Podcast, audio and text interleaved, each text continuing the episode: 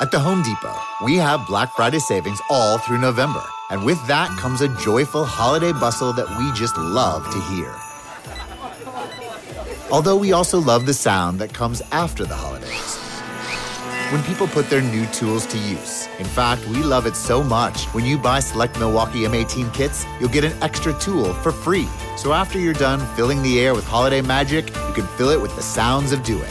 The Home Depot. How doers get more done. It's here. Peloton's best offer of the season. Get up to $300 off accessories when you purchase a Peloton tread. Choose from accessories like a heart rate monitor, non slip grip dumbbells, yoga blocks, and more. If you've been looking for a sign to join Peloton, this offer gives you everything you need to get going. Hurry! Peloton's best offer of the season is here, but not for long. Visit onepeloton.com to learn more. All access membership separate. Limited time offer cannot be combined with other offers. See additional terms at onepeloton.com. Not the way Jones Is it playing. copyright music? Oh. Yeah. Damn. he said you suck. You ain't gonna hit him? Oh man. I haven't seen your guitar in a coon's age, Danny, so I don't want to hear it. I know, I know. What the hell? Did you say a coon's age? I've never heard that Yeah, that's a expression. long- That is a No? very southern, very old. Yeah. I It's figured legit. it would It be checks. appropriate to talk about a western. Hmm. Oh, you are so smooth. You are smooth. Passionate. Like Oh, butter. That was Like You're butter. as smooth as your head, or is he wearing a hat because it's not smooth today? I don't like that. stuff. No, Jonesy's I just already like this hat. Jonesy, you're already like the best hat. looking one of the group of us. You don't need to do those smooth transitions on top of that. It's not fair. The best transitions are the ones you have to announce, right? hmm Like, hey, check out this transition we just made. Super smooth. You ready, Kyle? But we we're gotta recording. it when We're ready. I, yeah, we're we're Oh, oh, recording. oh, I'm not yeah. making trend. Uh oh, there's a Oh, there's, there's an the echo, echo. back. It's back. Jonesy, what did you do? No, Uh, I think I think we're talking now, about I- Marvel stuff too, so that's where the echo came from. Ooh, ooh, funny, real funny. Mm. I'm Uh, hearing it. Is this working? I, I can check. hear it. Yeah, I can hear it too. There it is. I can hear myself. Wait, it's gone now. Is it me? Fix Somehow, it. Joan Jonesy now say something at the same time as. as Now I I'll am. say something at the same something, time as you. Yada yada. yada. Something, something, yada yada. No. It's gone. Oh, Oh, there, there it it is. is. There it It's, it's you. It's there it you. is.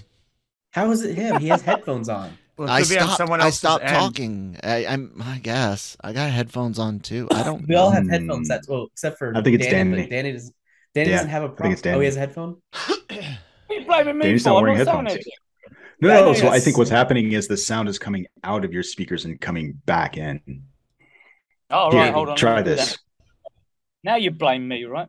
What you blaming I mean, I guess we're, we're just troubleshooting. You're the only one who had headphones on, so it's you were the easy Mhm. target. So, uh, do you want me to talk at the same time as Carl, or the same Test time one, as. James? or the So same- I think if all of us are talking at the same time, let's see. And Kyle, you start saying something. Let's see if there's an echo Let's that comes in. chip chicken Yeah, papa. yada, I don't think I hear it. Lady Eagle. I don't hear it No. anymore. No, I don't hear it's gone. Pie. Okay. It's like a So, random Danny, what did you do? artifact. It might. I turned it off and on again, obviously. obviously, That's Jonesy, how dare you ask? Came it came right back just that quick. Came right back. You guys, uh, you guys ready? Let's do this. ready. So, Ready to do it? Born ready. Have some fun. I was born ready, motherfucker. Hello and welcome to Breaking Geek Radio, the podcast, the premier flagship and international podcast of LRM Online. I'm excited. I'm back with the Ladtastic 4. Sorry, thanks, Jammer. I have no, no. I have. At which I point, some coffee. Jam That was a immediately steps on the intro. That was because of coughing. I'm sorry. I should mute myself. I'm muting. Oh, those of you to not have everybody back. Coughs and sneezes and For those of Welcome. you not watching, I think Jammer almost died in front of us. the water just went down the wrong hole. Cough? I don't know.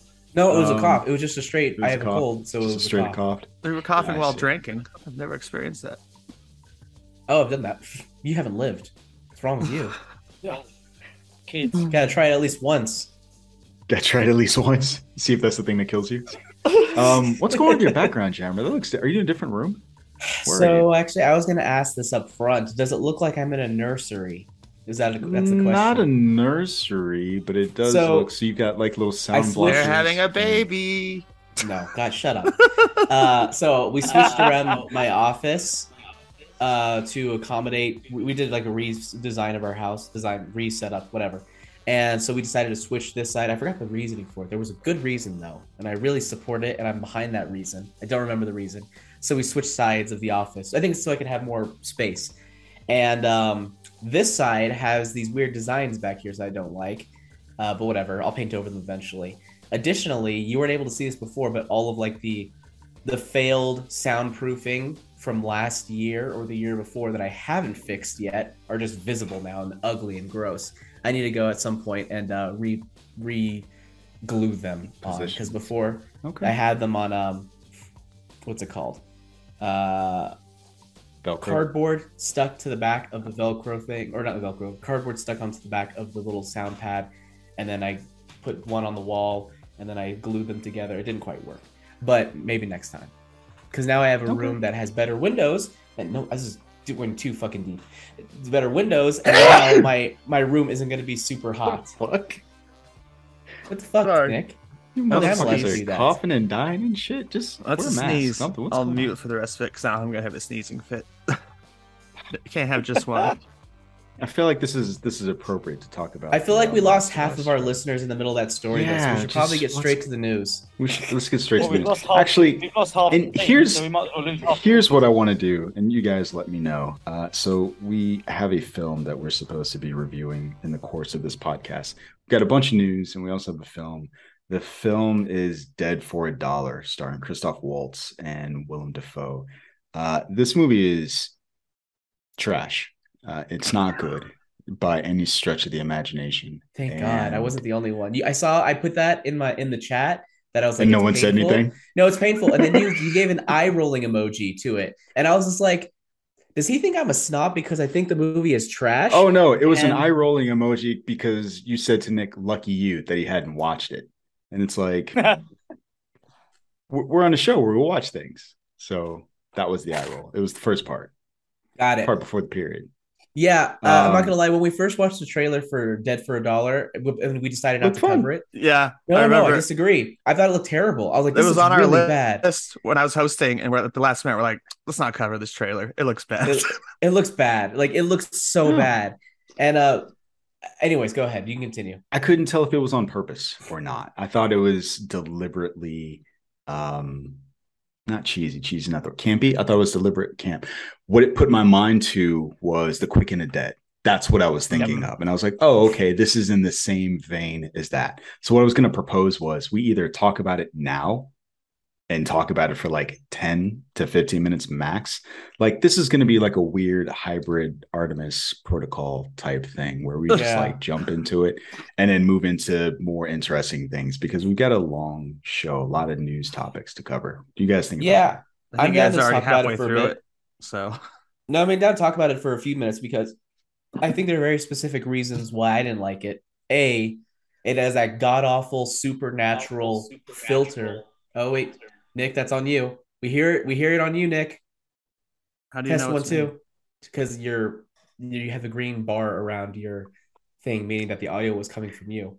but whatever.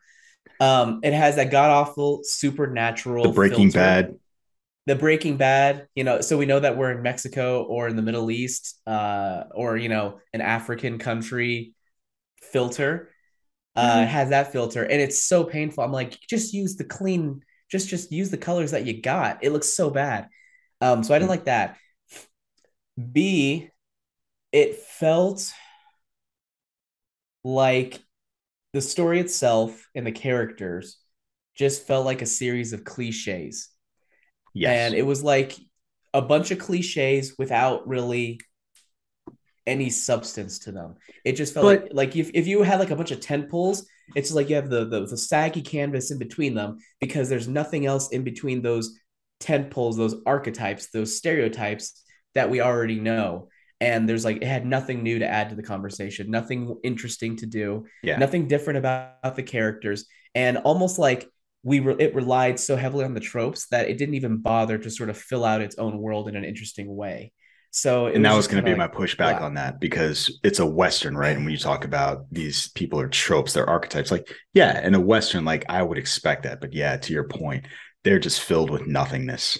Um Yeah, it's hollow. like to the point of like one of the characters names i think her name was rachel. Um well here let me actually let me set this movie up properly so we can dispense with it properly. This film has a 52% on rotten tomatoes. It has only just come out uh, I think today. So today is the 30th, the day that we're recording. So there is no audience score for this film. Uh, the description of this film is is when it appears a young woman has run off with an army deserter, a hired gun, Max is contracted to go after them and bring her home. Finding out that she has fled from an abusive husband, Max is forced with the choice to finish the job or look the other way while ruthless assassins and his longtime rival Joe close in. This film is directed by Walter P. Hill and it stars, as already said, uh, Willem Dafoe and Christoph Waltz. It also has Benjamin Bratt in it. Um, yeah, that's that's the film. And is there anything else you want to say about it, Jammer? Uh, it just had no, it was shot. I don't like the way it was shot either. In addition to the the supernatural filter that they covered it with, it was just not visually interesting. I think the first shot was one of the early shots where you kind of close in on an in an exterior and a guy walks into the glass door and you just hear sounds and it slowly pushes in which I feel like this filmmaker was trying to be Tarantino with it, but it just felt so cheap. Everything just felt like an, a cheap imitation without adding anything new. And I think that just extends to almost virtually any aspect of the movie. Um, yeah, it was, it was just not good. It was, Yeah. it was not good. I'm willing to talk more about it if y'all have anything else to add, but that's kind of like my my two cents right off the bat. I mean, I can add a couple things. I am shocked at how bad the movie is given the pedigree of people that are in it. Um, so you have Willem Dafoe, who hasn't won an Oscar, but is a fantastic actor by all rights. You have Christoph Waltz, who has won an Oscar for being in a Western. So it is very strange to me that you've gathered these folks. And even Walter Hill uh, is a storied director storied he's well known i don't know well known i don't even know how to describe him. He's a person who who people know as a He's decent seasoned. director he's even there you go. He's a seasoned director and he's someone who's even directed episodes of deadwood. So again you you have the feeling that everyone involved should know the assignment. And in watching this film i felt like i was watching a graduate student's bad uh, art film. And like the plot doesn't make any sense.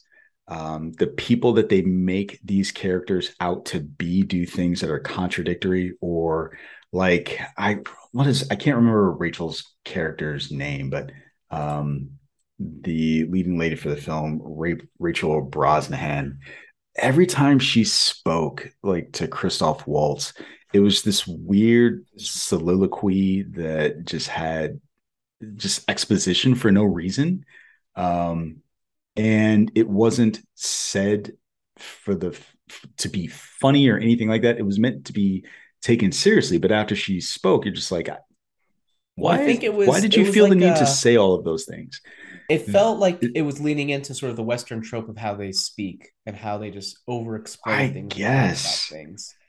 But this movie, I think another way for me to describe it was it felt like a play. Um, it felt like something Mm. that had been adapted from a stage play, and it just didn't do the, the work to make it into a real film. Um, I also hate this story between uh, the Buffalo Soldiers because I was like, there's no explanation for why this one soldier hates the other one enough to do this to him. And then also is happy the second that he says, I'll help you help him escape. I'm like, when did that turn Why? happen? I thought you were just saying 10 minutes ago that he you. deserved to be, yeah. That felt to Speaking me of like they which- changed their mind about whether he was going to be the bad guy or the good guy in that situation. Like halfway through filming the script, they said, "Well, actually, maybe we should make out that they actually like each other, and it was all part of their cunning plan to help each other out." That felt really forced. That bit when he flipped like that. Yeah. Yeah. Yeah. Um, and you then know, it's all for naught. Sorry, go ahead. The Yeah. one weird comparison I have, you mentioned like, yeah, why does this look like a student film? I mean, it looks better than a student film. Let's be real, it looks better, but Yeah. it doesn't look like it doesn't look like a move. It doesn't look like a movie. It looks like something that was just shot. And I got this weird feeling that I got when watching Jay and Silent Bob reboot a few years back, where I was just like, he's made real movies before. Like he's made, or Hmm. even if they're not great, he's made movies that look like movies. This looks like it was made with somebody's fucking iPhone without any knowledge of how to make a movie. What happened? And I got the same feeling with this one where it's just like they've made movies before. Why does this look so bad? I just didn't understand it. It just felt like a poor production. Yeah. I think that was one of the reasons why I was disappointed by it because Walter Hill has made some films that I mean, he's one of those directors. I think that a lot of people don't remember the films he's made. He made Southern Comfort and The Warriors. He also made a film with Bruce Willis, The Last Man Standing. He's made Yeah. um, he's made and been a producer on some pretty well known films. You go, oh, I didn't know he directed that, and his his his directions, the violence is always a little bit more hyper stylized and stuff. And I was expecting something like that from this. The trailer, like Jonesy said, made it look like, oh, well, maybe we're going to have some sort of, you know, uh, different take on the Western. And what we got was a very boring and average take on the Western theme with exactly the same tropes from all the characters.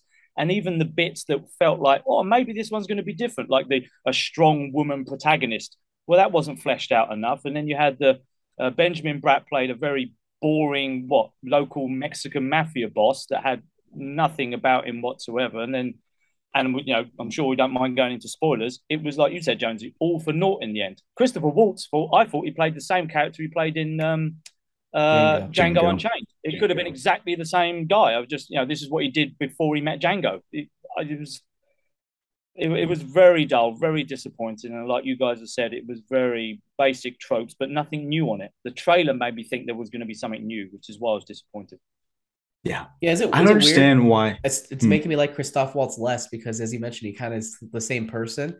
And I'm like, is he just playing somebody who we really liked and thought it was good acting, but really it's just he's good at delivering It's lines as a specific type of person? Here's a question that I was thinking about while you guys were talking. Have you seen a good Christoph Waltz movie that wasn't directed by Tarantino? Because I can't think of one. Um, it's a good question. Downsizing Well, I was an interesting movie. Oh, I forgot. It's, who- uh, Downsizing was weird. You're right. It's was not good. necessarily bad. I liked it, but I, it's not everyone's cup of tea. And he was a very different type of character in in that. I mean, but he was also in a little bat, Alita Battle Angel, who he basically played the same character too. In I was one, just going to feel say, does anyone? I liked Alita. Am I the only one that liked Alita? But again, No, I liked Alita. Jammered perfectly. It was the same guy. I liked It Alita. was still but him. Just as I was going to was in say, I like that one. I was like, he's the same I guy. hate Yeah. Spectre. I yeah, absolutely he's one fucking of the hate worst Spectre. movies. of He was Daniel also, but that era. wasn't his fault. That wasn't his fault. That's that what I'm saying. Have No, no, no. But I- he's I just did ask- asking a question. Yeah. Has he has he chosen a good movie aside from as Tarantino I'm- roles? Like he's sure in he like has. horrible bosses, like Water for Elephants. it's like all these movies people are like, eh. Yeah. I'm looking at this I don't know. the list Can't think here. of one. Can't think of one. He was in the French I can't Dis- think of one either. Dispatch, which I didn't see. Which, Yeah, uh, I want to see. But I mean, that's a that's a Wes Anderson movie. It's because I I see those, you know, when I feel like Oh. it, and I haven't felt like it yet. I'm sure it's Hmm. great. I think I did like that movie. it came out last year. Um, how was it? Oh wait, you know what? I haven't watched that. You know what I was thinking of? I was thinking of um Grand Budapest. what's the hotel? Yeah. Grand Grand Budapest Budapest. Hotel. Because those movies He was not in look that. identical. They all do don't look identical. No. I, and the weird thing is, I think I have that movie. It was sent to me as a screener, and I had never watched it. screeners are hard to watch, man. I don't like screeners because they're always shitty quality. I remember trying to watch the fucking Mulan movie on screener, and it was so low quality. I'm like, really? This is what you're sending me? And so here's the thing: they sent me actually a really nice box with the the film in it. And so it's a really nice DVD box, and there's a booklet that goes with it. And I just I never got around to it. it? I was in French school. Dispatch. Yeah. I was in school. I just never got around Jonesy. to. I mean- you know what? I mean, I'd be no, I'd be lying if Thank I you. said there nice. hasn't been a screener or two that I haven't uh that I haven't just missed. Uh like Better Call Saul season five. Yeah, I didn't I didn't review that one like I should have. But that was Yeah, like see? I I See? signed up for Terrible. it Terrible. before I left LRM and then I got it like a month and a half after I was out of LRM. So I'm just like, eh, it doesn't count. I don't think that counts. Here, I'm gonna I'm gonna look at my notes just to see is there anything else I actually wanted to say uh, before we move on. Um, I can't think of anything else that I want to say about this film. Uh, again, I am just I'm kind of outdone by the bad quality of this movie, given the pedigree of the folks that are in it. Um, it almost has the quality of like they were writing the script as they went because some of the motivations of the characters just don't match up. It doesn't look particularly good. The action is bad. So we get to a climax in this film and it just we've seen westerns within the last year that are much better in terms of how they handle action. So I'm just I'm confused. There was I'm also something confused. that And confused this, me this where they director started knows where- action. This director's got experience with action. I mean, everything from Red Heat with Schwarzenegger to didn't he do 48 Hours as well? So we know he, you would think he knows how to Mm. direct action, frame it, and make it exciting. But In all just- fairness, I don't think he Oh. directed all of those. Um, I think he acted as producer on some level for a good majority of those, Okay. but still, um, I think what this highlights is it's really fucking hard to make a good movie. like we're realizing, Hmm. like, oh, even these movie, even these directors who have been in the business for a while and made movies, sometimes it's hard for them to make something that's passable as even a movie, let alone good. So Yep. it's just difficult. It's hard. It is Yeah. difficult. And you know, despite that fact, this is not one that I can recommend. So No, Uh, God, if no. you saw this trailer, like my friends did, and myself, and were like, "Hey, I want to see that because I like who's in it," do not. Don't. And if you Don't do, bother. we told you not to. So it's your fault. You have no one to blame but yourself. yeah, And if you did Yeah. watch it and you'd like it, please let us know in the chat on the Discord channel. yeah, I would love to know uh, what, if anything, there was redeeming about this film because even, yeah, I think Willem Dafoe always goes 100. I don't think he knows another speed, so he's always enjoyable to watch. But other than that, mm, I mean, Nope. Well, I I would don't be rec- Speed two. Yeah. It wasn't, pre- Mhm. yeah, it It wasn't, wasn't Speed. it wasn't particularly great wasn't here. Yeah, he was in Speed two. Didn't like him in that.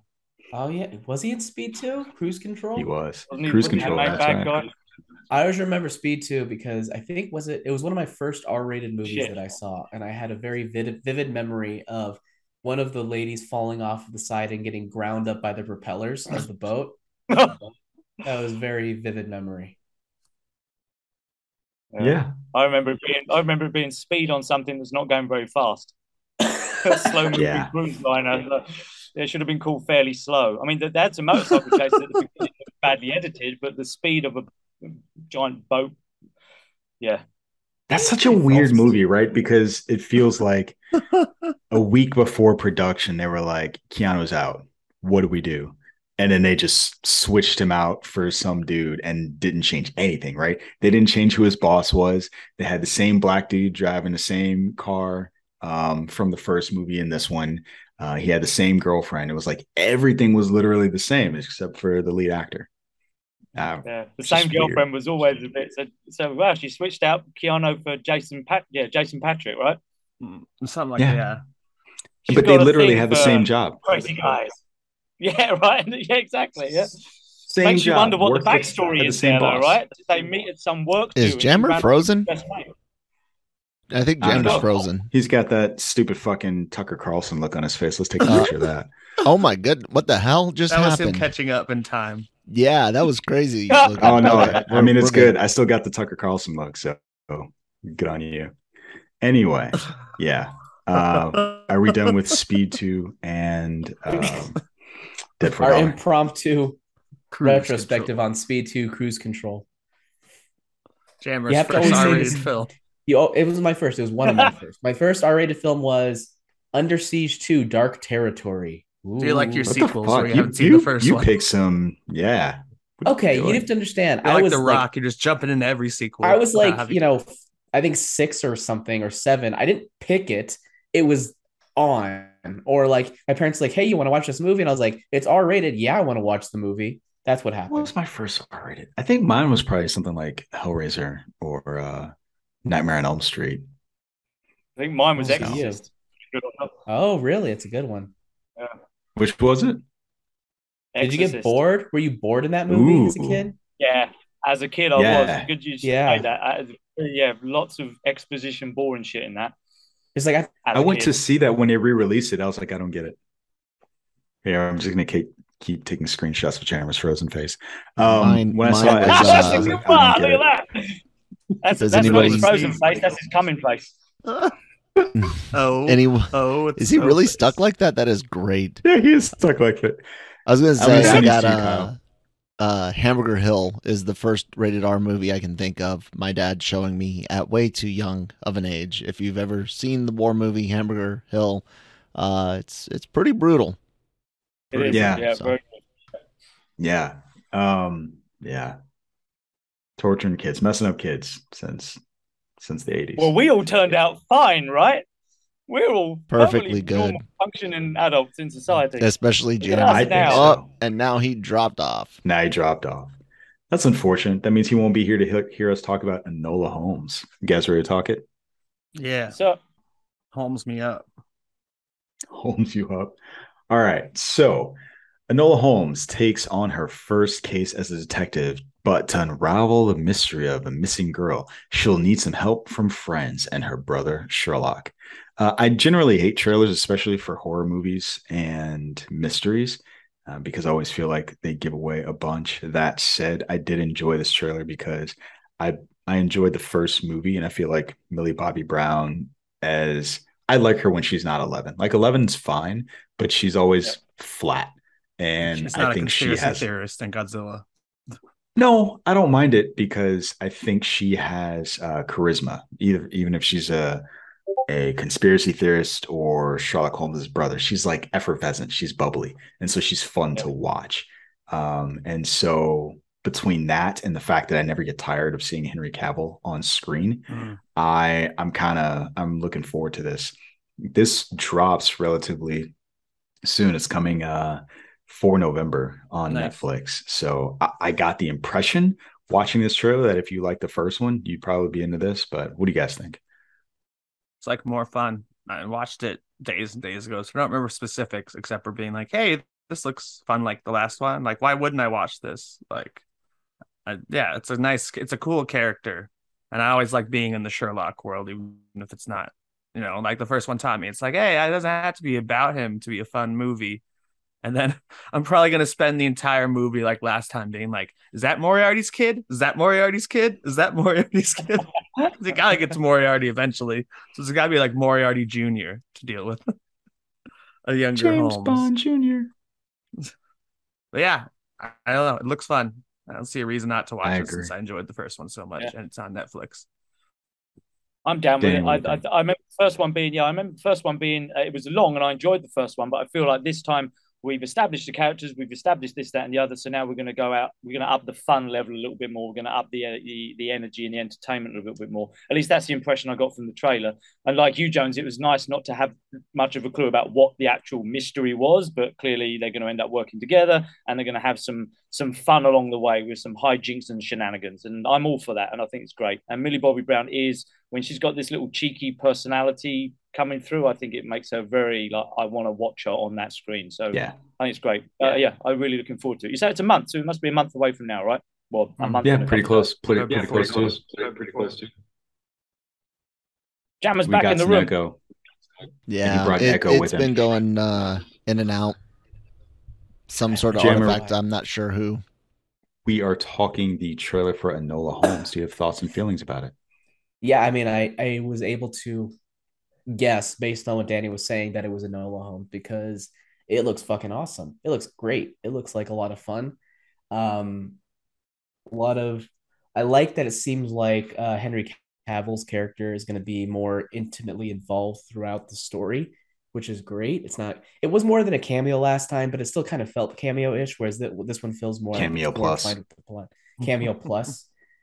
Um, and so yeah, I'm happy to see he's more involved this time around. And I also like the fact that she's older, like she's actually trying to start her own business. It's not just her being young again, which I wondered about because I'm like, it's been like three years and she's like an adult now. So it's, I was curious about that. So I'm happy that, like, oh, she's actually trying to do her own business and she's basically getting all of the, uh, I guess, the overflow from Sherlock Holmes, who basically want Sherlock Holmes and aren't getting it. So I like that aspect that they're dealing with quite a bit. Um, but yeah, it just overall looks like a lot of fun. Great personality.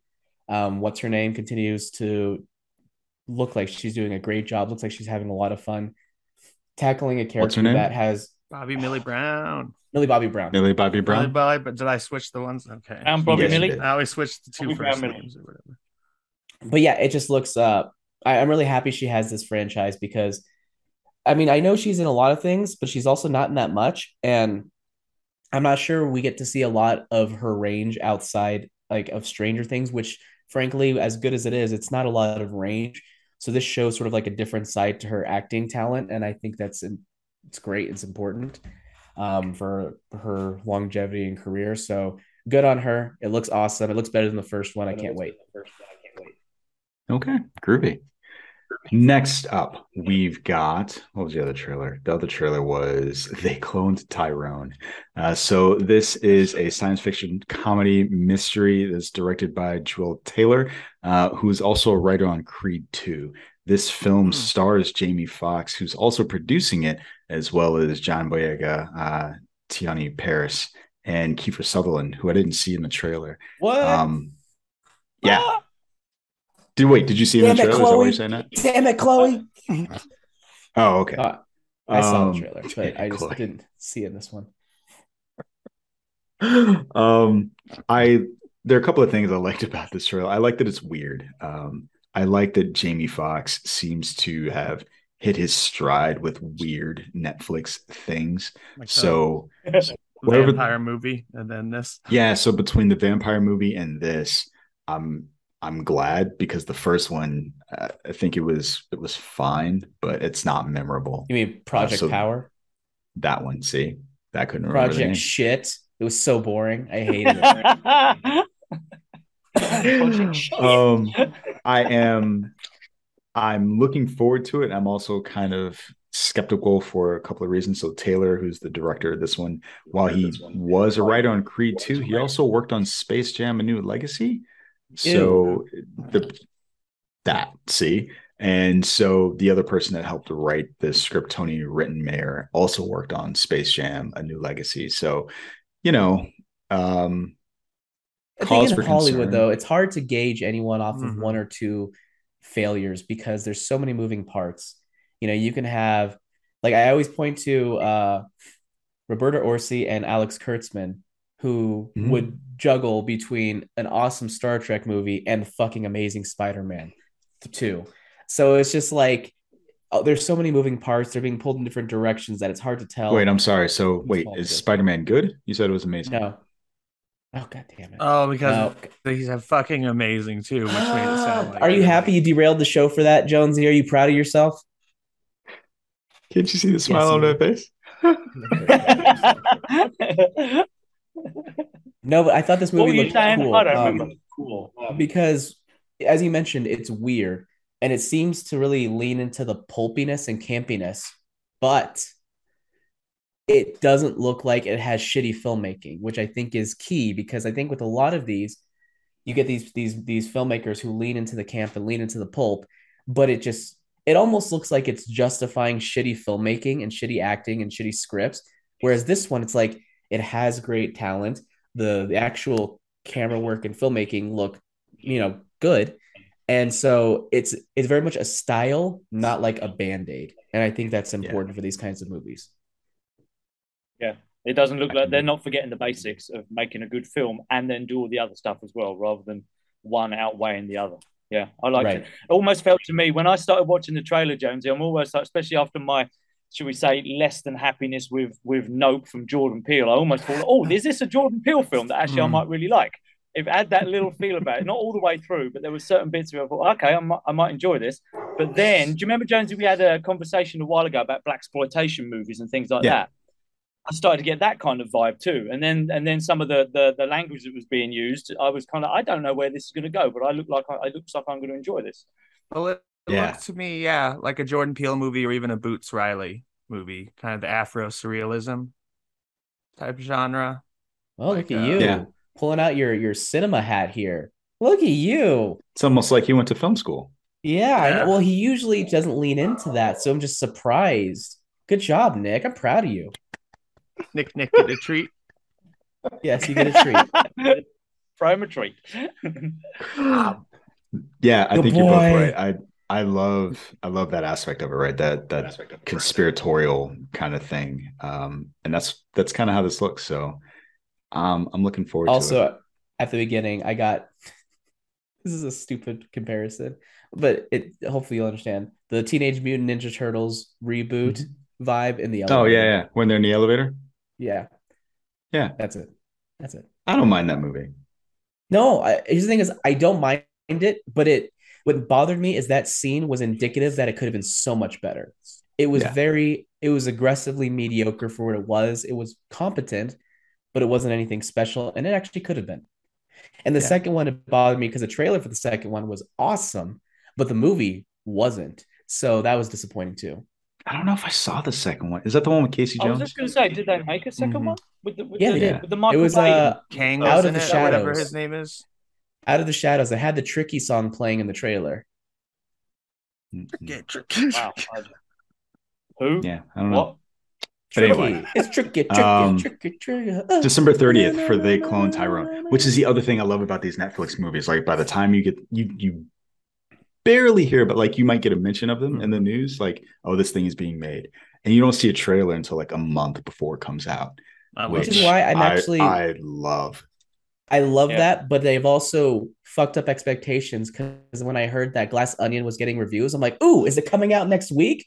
It's like, "No, December." Fuck you. And I'm like, terrifying. Oh, it's like, oh, I've been whole two conditioned- months. I've been conditioned to think that as soon as a trailer or something pops out for a Netflix movie, that I'm going to get it soon. And when it doesn't Yeah, happen, it. it's very disappointing. But even then, it's still only two months. Yeah, I'm a fucking impatient bitch. You know that. Kyle agrees. No argument Kyle, from me. yeah. No argument. No argument from me. Or anyway, You guys ready to move on? Yeah. All well. Jammer is he's impatient bitch. Well, hey, hey, just a heads up. Uh, I don't know if my internet. So my internet went down. I'm using my. I'm tethered to my phone right now. so at some point, I'm going to transition, and you're probably going to lose me.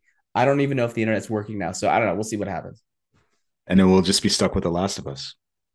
Anyway. Uh, We finally got the first trailer for The Last of Us, the HBO Max series. Um, this is the story of Pedro Pascal and Bella Ramsey, and they are playing Joel and Ellie in a kind of post-apocalyptic, semi-apocalyptic world. Uh, these are individuals who find each other in a world gone awry. There is a pandemic that has spread across the world, spawning I forget what they're called. Clickers? I don't remember. That's the sound they make. I don't remember if that's what they are called. But anyway, I know that Jammer and Kyle, you guys are the only ones besides me that have a PlayStation. Have you guys played this? No. So No. I played, let me rephrase that. I watched my roommate play it for several hours back in what 2011, 2012 or something. Has I don't remember anything other than it looked really good. So I, I don't and I it's can't say I'm invested in the story, but I mean I can understand why people like it. So the note that I have for this is like I've watched people play it and I've played through certain parts of the game. I even have a copy of it. I got it free with my PlayStation. I had no desire to play it, mostly because I had already played um, the Telltale uh, Walking Dead game at that point. And I know it wasn't exactly the same, but it was a father figure finding a child kind of relationship. And I was like, oh, I, I just did this. I don't need more of this. And so I skipped it for that reason. Um, well, no, this is like Well, another Pedro before that. Pascal classic. where he finds a child. That No, the game. Um, so I skipped the game for that reason, and I'll probably be into this, and I'm curious whether or not this will make me um go back and play the game just because that. Because there, I I know there are scenes from the trailer that are straight from the game. So I'm curious, will that build my excitement for the game, given that I haven't played one of those Walking Dead games in a very long time? So we'll see. What'd you guys think of the trailer? That was awesome without having the game knowledge much more than what's in the, you know, the ether. You know, people talk about all the time. But yeah, I think I mean it's a Pedro Pascal project on HBO. Like it's, gonna be great. And it's from uh the guy who did Chernobyl, which is one of my favorite HBO shows. So I've been stoked since it was announced. Even Pedro Pascal was announced. Just to be like, oh, the guy did Chernobyl's doing like one of people everyone's favorite video game plots. Like, sure. And then Pedro Pascal is added, and it's like, hmm, there's that icing in the middle of the cake too. It's now it's like a molten lava cake full of Pedro, ready to burst out. It's hot cream everywhere. So I'm excited. What? Whoa, whoa, whoa! Sit down.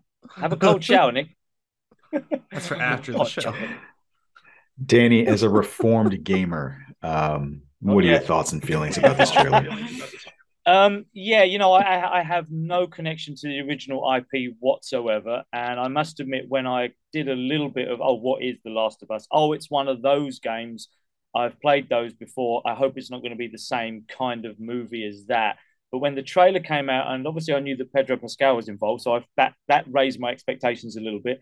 And al- although I haven't seen Chernobyl, I've only ever heard good things about it. Mhm. So that Yeah. that tag at the beginning from the creators, directors of, I'm like, oh, okay, well now, even though it's from a franchise I'm not familiar with and I didn't have much connection to, and not holding much hope, those two things made me a bit more interested in the trailer. And what I saw in the trailer, I looked like it was going to be something at least different from these normal the, these type of films. Post-apocalyptic trying to survive monsters chasing them bad humans chasing them it's it's very generic in that sense but going in fresh not knowing anything about the franchise right now it looks it looks good to me but i will wait and see obviously. I'm not exactly like chomping at the bit for it because i do feel like i've seen a lot of this kind of stuff before but with the talent involved, as we've mentioned a few times tonight already or today, um, I, I'm I've got expectations. So right now, yeah, you have my Yeah. interest.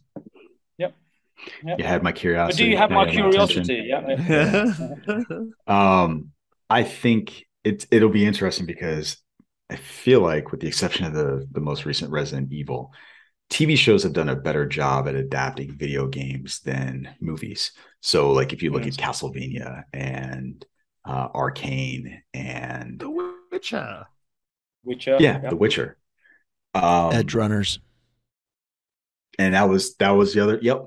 Uh, so you haven't finished it, right? You still haven't finished it. that the voice from Still God? haven't finished it, but that is Okay. even even if it bottomed out from there, the first six episodes have been an amazing ride, and it's not going to bottom out. So yeah, You know what's Throw crazy about Edgerunners is that it is so good that it made me like, should I go buy the video game? Should I do I want to play this game?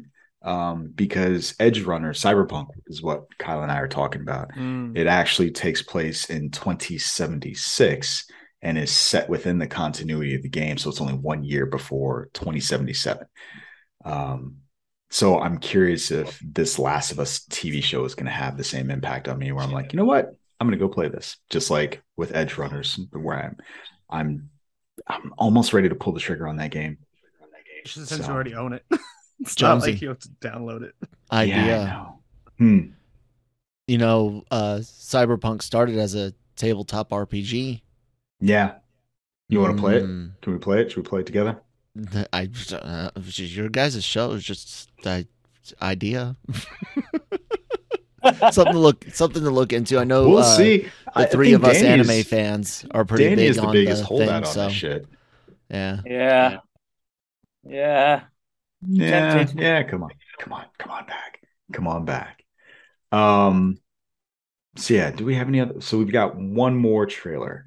Uh, the Well, we got last Bar- trailer. Yeah, one more. One Sorry, called no, yeah, one Justin more. Long movie. one more. So we have it is depending on what trailer you've watched, it's either called uh, the new Justin Long movie or it is called Barbarian, which Nick Dahl was told not to watch. Did you watch Nick? I mean, I was told not to watch. You said you said No, don't watch it. Oh, did I? Oh, I did watch it. Yeah, you said in the Discord you were like, I was told not to watch it. Didn't Oh, I watched not it anyway. That's because one of my friends already Okay. saw it, and he's like, "Don't watch the trailer," but didn't seem to. Yeah, give he said away go in cold. anything. Why do I? I'm paying more attention to your friends. Yeah, well, th- at the time, yeah, I said that. I watched it anyway. It's because yeah, I have a friend who saw it. like who the fuck in said that? Your friend. Okay. Yeah, because he saw it and he's like, "Don't watch the trailer." But really, isn't anything in the trailer that seemed to spoil it. And it's by, um, one of the whitest kids you know is the director, Zach Cregger. So that piqued that piqued my interest. And also, he kind of said what the review said, where it's like it just comes out of left field as far as a movie you've never heard about being one of the Well, best. yeah, they they advertise it as films. Justin Long's new film. yeah, I know we were Yeah. discussing that. Yeah. Yeah, so that's actually the second trailer. I didn't realize that there's another trailer for it that is not focused on him. I didn't watch it, um, but it calls the movie what it's actually called, which is Barbarian. Mhm. Uh, so the synopsis for it is a young woman traveling to Detroit for a job interview books a rental home, but when she arrives late at night, she discovers that the house is double booked and a strange man is already staying there. Against her better judgment, she decides to spend the evening, but soon discovers that there is more to fear than just an unexpected house guest. So, yeah, um, as someone who generally likes scary movies, and I don't know who else does, but I fondly remember Drag Me to Hell, which is another Justin Mm. Long movie. Um, I'm I'm looking forward to this. It kind of sucks it's not in wide release yet, but one day, one day soon. But what do you guys think? So was that What do you synopsis? Did you just say a young woman and she goes to the house? That's But what I was saying. trailer, but implied- So do we think that maybe this is like a Drew Barrymore thing from the beginning of Scream, where Justin Long's in it only for Mm. the first five minutes? He's the first guy to get wiped out, and they're doing a whole switcheroo. This is not this, and that's that, and that kind of thing. Which I'm or kind of vice digging about. It. versa. Yeah, That's all I was thinking. Almost vice Yeah. versa. He shows up after shit's gone down. Yeah. yeah. So that's yeah, synopsis. that- that's entirely possible. He like finds Maybe the that's why. and stuff, and he's like, "Hey, we have like squatters or something." Or Yeah. apologies to Justin Long if his pronouns have changed, and that's what we're meant to be referring to. I apologize for that if that's what we meant. I don't know. Justine Long. Justine Long. I, no, don't do that. Don't dead name him. You guys ready to do some news? We need like a news song. We need like a. I gotta find like a news. Should get like a, Yeah, something like something. I don't know. We'll, we'll figure it out. got We'll work workshop for me. Hmm? Add work for Kyle. Where is this audio artifact coming from? I don't know. I've been watching it bounce around on on everyone's. I'm I really don't know where it's at. Um I Did I don't it go know. away when I was gone? No. no. Did it? No, And don't it just think so. pops up and like, Like even when I, it's I was talking, random. it popped up. So Yeah. This is Who knows? in the Who machine. knows? Anyway, news. We got some news. Not only do we have news, we have big news. Deadpool. Um, so Deadpool 3, while there was no announcement at D23, we did hear Ryan Reynolds himself drop some Hugh news about the forthcoming project. Hugh Jackman is confirmed in the video that he is going to be coming back and reprising his role as Wolverine. The the video was absolutely hilarious. Um, Mhm. I- I'm kind of hoping that's indicative of the, the level of comedy we're, we're going to get for this. I mean, uh, It's based on the first two movies. why I want it. very I want it. yeah, I want it. But I just love thing. him, like him pouring Hmm. his aviation gin into a coffee cup, like just into Yeah. it. So good. That just reminds me a little bit Um, of. Uh, do you guys ever watch Hot Rod? Yeah. Yeah. Yeah, That that scene where where uh, Andy Samberg is just like casually walking down the grocery store with a cart jam packed full of alcohol. It's just like is piled on full of like glass bottles, and he just like takes one, looks at the label, just like calmly just puts it at the top of the pile and just keeps pushing his cart along.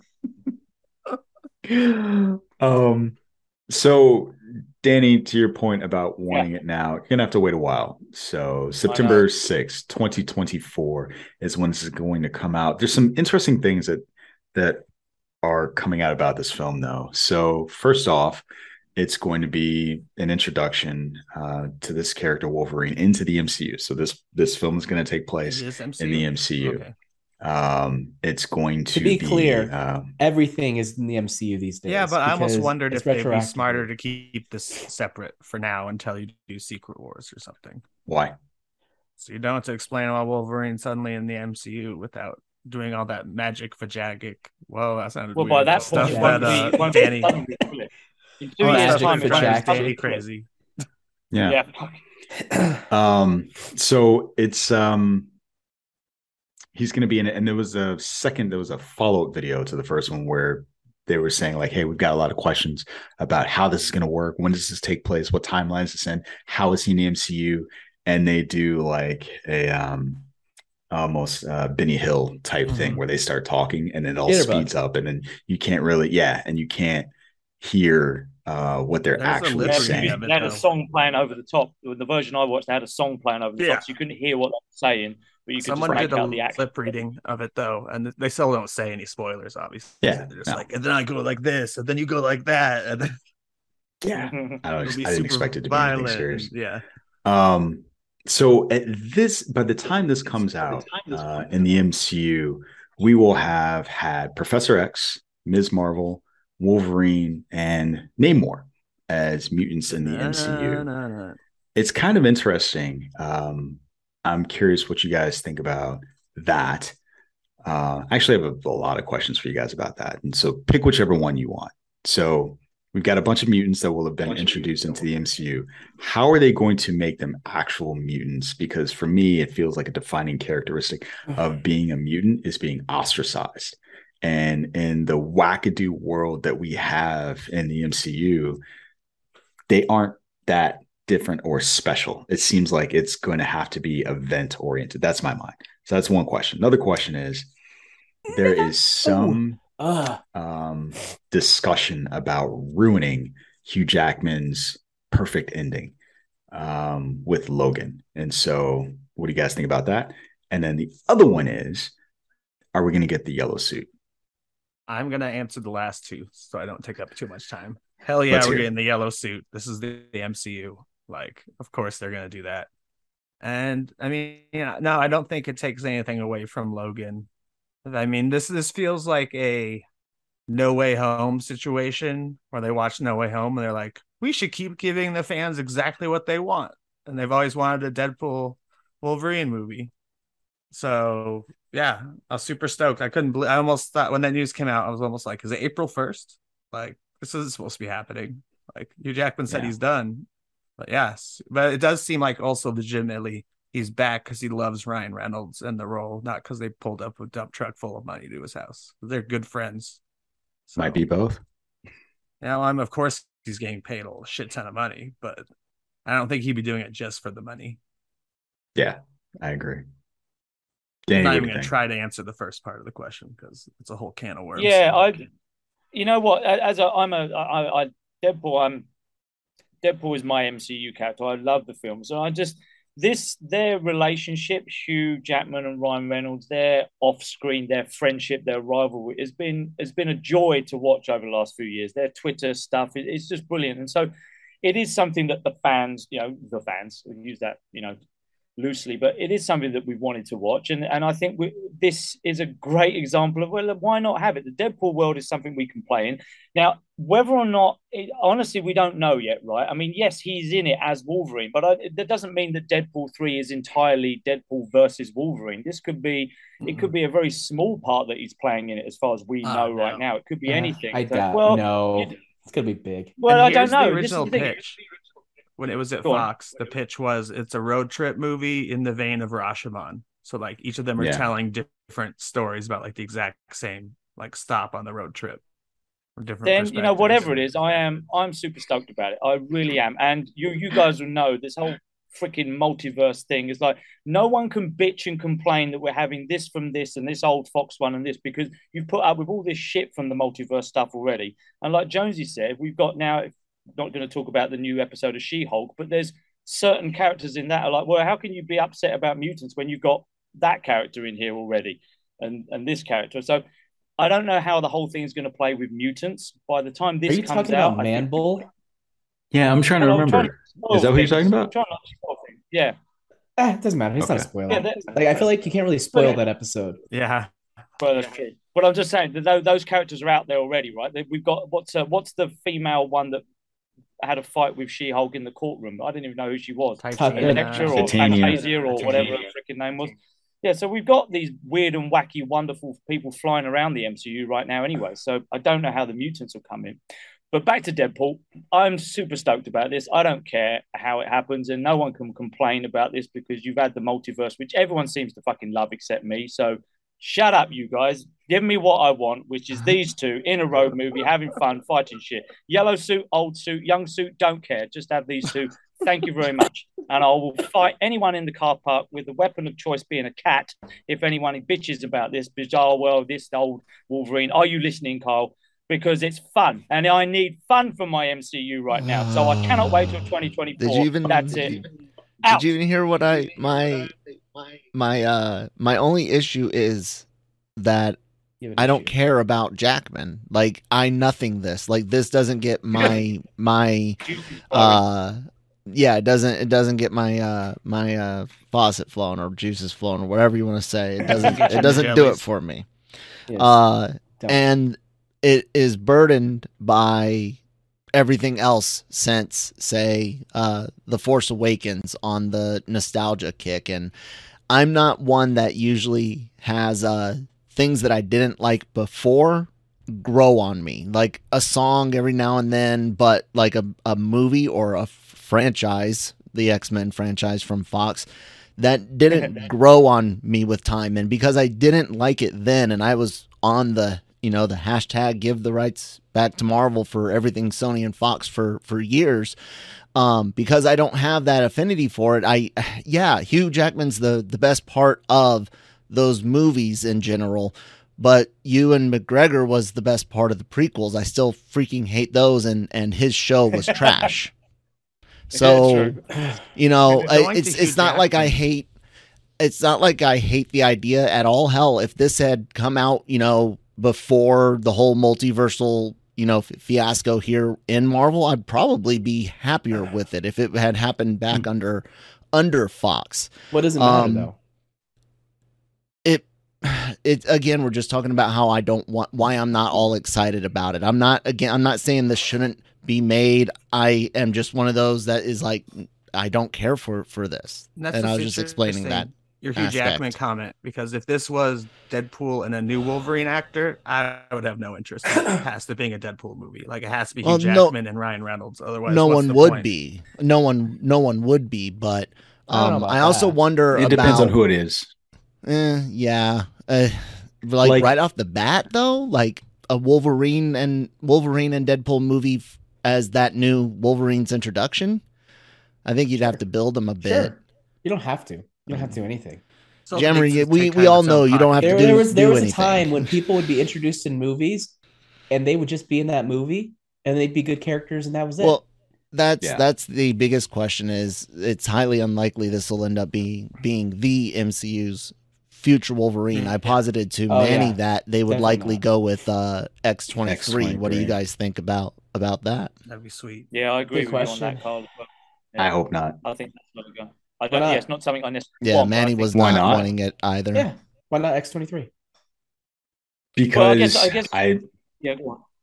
Sorry, John. well, I just I I would like them to do a proper X-Men team before they move hmm. on to new characters. And so That's like fair. I don't think I would mind getting a movie or two of a an X-Men team before they were like, all right, it's actually going to be X23. But give me I'm going to do the Dave Batista. Give me what I want. And what I But want then we just is have to. We we have we can't have what's her name in it anymore. Whose name I forget. The girl from uh, Logan. Oh, I mean, well, that's not true, right? Because if they do it the way I'm saying, she has time to age into the role. Yeah, she's like in her twenties or something in the comic, and she's Wolverine. She even goes by Fair enough. Wolverine. And so And we know the actor's doing it stuff. depends on who it it depends on who it is. Josh Brolin is Cable. I really liked. I thought it was fun. I hope he doesn't Um, get so- lost in the shuffle of adding in. That's what my question was going to be. Mm. Was will he get lost because kind of the same? My assumption is that he's sort of the same uh, straight man to Deadpool as Wolverine would be. True. I don't know. Mm. I have to wait till I see it. Or maybe he's just We'll not see. in this one, which is fine. Excellent. Let me ask you guys this. I am curious about this. Um, actually, did anybody have anything else to say about the questions that I asked about this? I'm not moving on from this topic, but I do want to ask another question about it. What were the questions again? Because I think I popped out for half of it. So, Yellow. are we getting the yellow suit? Yes. Um, yes. And the perfect ending. I think you were here for that. But didn't they cover that in that second Twitter thing? That that was the only thing they didn't fudge over or play song over was that happened because it happened in 2036 or whatever date that it was set. I can't mean- remember the date. And but that also, means its only if you believe universe, that too. 2029 in the Logan universe is actually um, Yeah, what's it wasn't going even to supposed to be part of the. it's Yeah, not- exactly. Logan's Yeah, not and officially even X Men canon. And not It's only that, but film. they they play off their release year being 2024, and that's just that is the year Endgame happens is is ah, 2024 right, right, Right. right. or 2023 2024 so and and no way home happens like that winter and everything. So they d- n- no one knows what the hell the timeline Right. or multiverse thing don't i'm with danny. I don't question that that aspect of it at, at all. My whole thing is i'm not excited by uh jackman. It's not that i'm hating it. It's not that i want to cancel it or see it fail. I hope it's amazing i hope it's it's great uh it just it doesn't it doesn't do it for me but You yeah know what that's does it the for me though? the I time get thing your is point, weird Kyle, because I, I I like Wolverine well enough, but like I don't care that much about Yeah, I was a gam What- I was a Gambit fan over No, but- and a I think Nightcrawler fan. But my point by is, is that my point is, is that what I like most about it is Ryan Reynolds and Hugh Jackman's relationship and how Mhm. much fun that'll Yeah. bring to it. I like that more Yeah. than I even care about him being Wolverine again. Yeah, more than the character. Yeah, Wolverine, that's- I like that's- Hugh that's- Jackman. yeah, that- and that's Ryan where- yeah. That's what And we can- and we can really hate on- love. And we can really hate on Fox for for not having done that at a at a in a timely manner because it was have. wanted for so so long. And I also worry about uh, what happens with Negasonic now because that's she's one of my favorite parts of of the Deadpool films is his his interactions with her and Colossus. So you know You can still have it's that. interesting. We'll we'll wait to see how it how it goes down, and I hope But it's great. You know what that means, though? So that means a couple of things. One, so somebody expressed a concern that we would lose lose him in the shuffle because it's just another straight man. So we've already had Colossus, we've had Cable. Wolverine might just be another straight man to that. But what it might mean is that we get a proper fastball special. Mm, Mm. Can you very explain what excited about that. about? I don't know what that means. Uh, It's a it's, power when move Colossus picks up Wolverine and throws him Oh. into something like a Sentinel. Power Um, moves, Jammer. Power power yeah. moves. I I don't know why that that excites me, but it might actually happen. um, that just Like seems Tony it's- Bou- This is cool. I was gonna say like Tony boun bouncing repulsor beams off Cap's shield. You know, So it's cool. a shame we won't get Tony, uh, uh, Wolverine splitting Tony's beams with his claws, but you could see Ironheart fill that fill Or- that in. So Rhodey, Or or, Rhodey, that's Rhodey, right. true, true, true, Rhodey. Iron Man. We'll talk about him Yeah. later, Armor or you guys will. yeah, we'll see. We'll see. Um, actually, we could talk about it now. Let's jump into it now. You guys ready to talk about it now? You have anything else to say about this? Am I going to mess up the uh, order too badly if I do that, Kyle? Maybe. Whatever. It's I fine. shook his head no and gave you a thumbs up. All right. So we've got other big Marvel news. Um, actually, I think this that's what I said we were going to do, right? Right after Deadpool. Yeah. Um, so Armor Wars is being retooled as a movie, which is pretty exciting. Uh, it is no longer going to be a TV show. Uh, it didn't have a director even at the time, but it is Has now graduating to a to a movie. Um, what's the date? So they were eyeing a 2023 start for this, but I don't think they were going to make that. So, Because now they have to retool it a lot. The script was like, like six hours, well, and I don't. it's like two I don't hours. mind that. No, I'm I don't cool mind with that. that. Like, Let's like, be real. It was six what I was hours, but gonna it had four hours of content. or That's what I was gonna ask. Do you think- Yeah. I th- I think we keep complaining about the TV shows running for too long and just filling it. Do you think Marvel's listened to that and decided this is one of the movies we could, rather than stretch it, let's keep it two hours? Or my other thought was maybe they're loading it up with so many actors that are expensive. Like even like I hope to see Rockwell's not expensive, but I like hope to see him back and like Is he for sure coming back? So I saw you. no, he has not been announced at all, but he's someone who they've brought back every other character. Why not bring back an actually beloved character? Bring you know, back like- a uh, Like they made Iron Abomination funny. Armor and Wars. Like how you said an actually beloved character. because I remember when he first came out. at the time, no one wanted him. to see. uh, At the time, I was even though we didn't get him and you, you teased him, it's like I'm fine leaving Leader and Abomination and never seeing them again. But nowadays, it's like I'm like one of Abomination, five He's people that like funny that now movie. and has a personality. I like I Iron Man wanted too. I wanted all of it.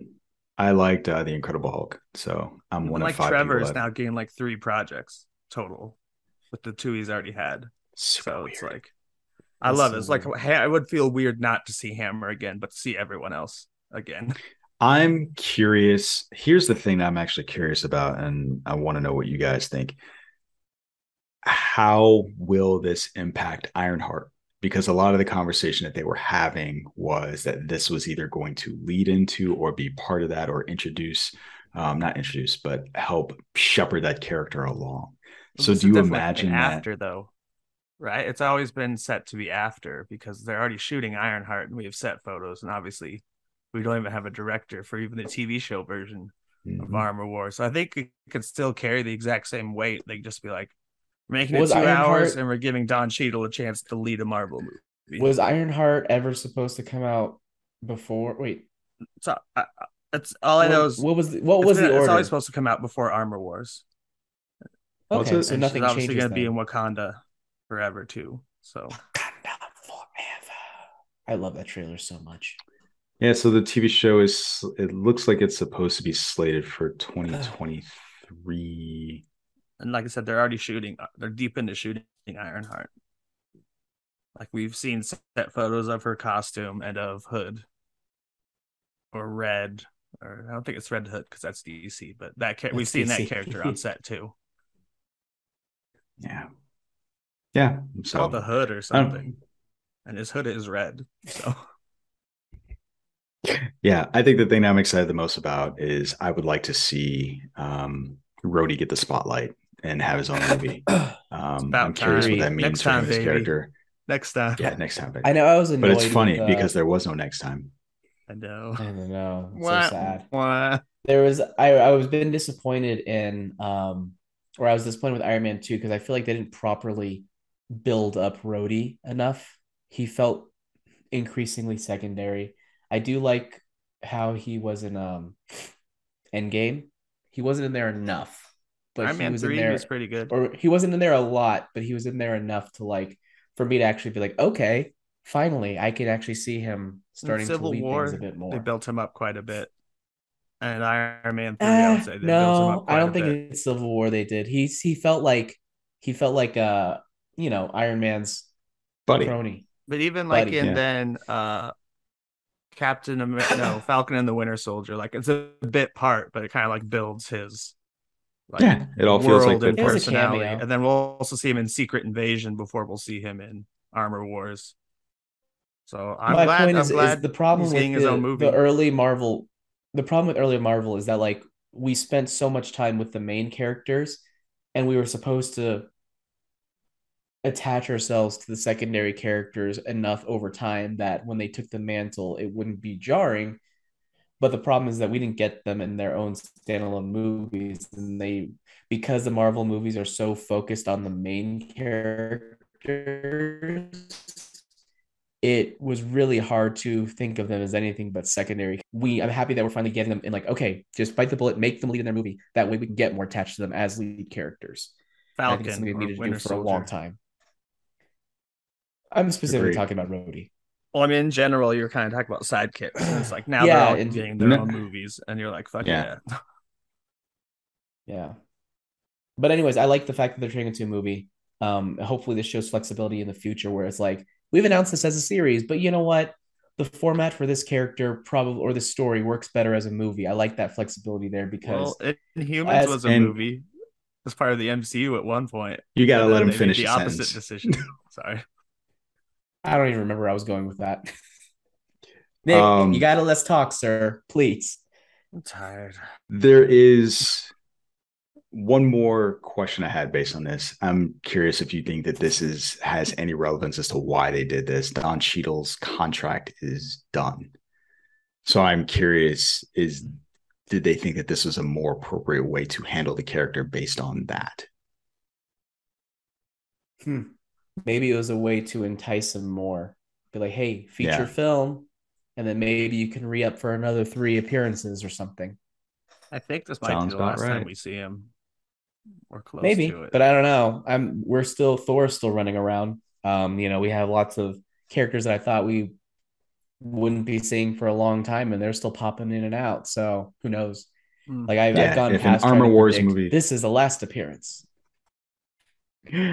If an Armor's War, Armor Wars movie makes a few hundred million dollars, then I imagine we'll probably see another one. I don't think Don Cheadle's one of the people who's gonna like turn down, be like, I'm done with the Marvel movies. Like, he, like he's like Chris Hemsworth or Mark Ruffalo so far, where he's like, eh, why not keep? He's doing not at all like those I- guys. he's had a Yeah, very he's lucrative indie career. What are you on? indie career. Don't pay And- the bills. Yeah, they do. If you're Don Cheadle, they do. Anyway, Because I think the difference there is like you had Robert Downey Jr. and Chris Hemsworth trying to do big budget movies outside of Marvel. I don't think Don Cheadle's ever tried to do that outside of Marvel. I don't. I can't recall a single instance where he's just like, "I'm going to be a leading man in a blockbuster movie," and then crash I'm and gonna be burn. the villain. I haven't seen it. I'm the villain in Space Jam, y'all. I'm the Warner Was he- Forgot about that. He You know, probably did that, and he's like, Space "Uh, Jam. More that was Marvel, him trying to break Less out. That was Space Jam. Don Cheadle's. He hoped that would be his big break, and it wasn't. Poor That's Don why I think he's gonna be happy to stay at Marvel for a while. There he's you go. joking. You heard it here first. I know that's why. All right, you guys ready to move on to more Marvel stuff? Yeah. Let's do it. Feige. So we got a. It, I'm going to toss in a rumor, and I'm going to say something to make it sound like a ridiculous rumor. So there was a rumor that was posted that Harrison Ford is in the running to take over as General Thunderbolt Ross. I can't even. I, it's it's hard to say. Uh, so um, earlier this year we lost William Hurt. It's always hard. I always have to think about it's like John Hurt, William Hurt. William Hurt uh, earlier this year, and everyone knows that he is the individual that was playing Thunderbolt Ross, who in the comic book lore eventually becomes da, da, da, the Red Hulk. Um, and it's funny looking at the roster of folks that are going to be in the Thunderbolts. I am whelmed, perfectly whelmed. I'm not sure that Harrison Ford taking over the role would do anything for me, but I bring that up to say that there was an interview with Kevin Feige in Empire, and he's having a conversation with him about T'Challa. And he says that it's too soon to recast T'Challa. It just felt like it was way too soon to recast. Stan Lee always said that Marvel represents the world outside your window. We had to have a talk about how, as extraordinary and fantastical as our characters and stories are, there's a relatable and human element to everything we do. The world is still processing the loss of Chad, and Ryan poured that into the story. Um, so the rest of this interview is actually going to come out today. Uh, today, I think we're recording on the 30th. It's actually the first for me. But anyway, um, what do you guys think about either of those stories as they relate to this quote? I don't think I th- think the Harrison Ford thing is about as realistic a scoop as when someone was said Spielberg was going to direct Fantastic Four. It's one of those rumors you're like, nope, that's the most bullshit rumor I've ever heard. Someone just pulled but that it's out of not their ass. from it's not from a random person either. It's from That's right. uh, Jeff Jeff Sneider. Sneider. is a w- well-known scooper within the industry. So And it'll be interesting because we actually have another um, scoop coming up from him after this. So is Feige kind of like saying like, oh, you respect Chad that Chadwick so much, but fuck William Hurt. we can because I think he to be could fair, the William Hurt's been playing this role since 2008, technically, so it's not versus you know Black Panther was in since what 2017? I guess 16. Yeah, 16 was Civil War. Civil War. Yeah, yeah. God, that was already eight years ago. Wait, no, six I years just ago. think you don't need to recast him to have his presence felt. Like you don't Well, I mean, to show. you need, you need to Thunderbolt recast him if you want him to actually be present, though, physically. No, but I think he could be behind the scenes. Valis is front man. And I don't think we're ever getting Red Hulk, and I don't want to ever see Red Hulk. yeah, if you want, I feel want like it would just living be easier to- You need to recast him. I feel like it would just be easier to throw in Abomination instead of Red Hulk, and I say that because that is that's hard to figure out because we're still in the middle of the She-Hulk storyline. So I don't know if that's going to be the case. What is that sound? I don't hear Um, anything.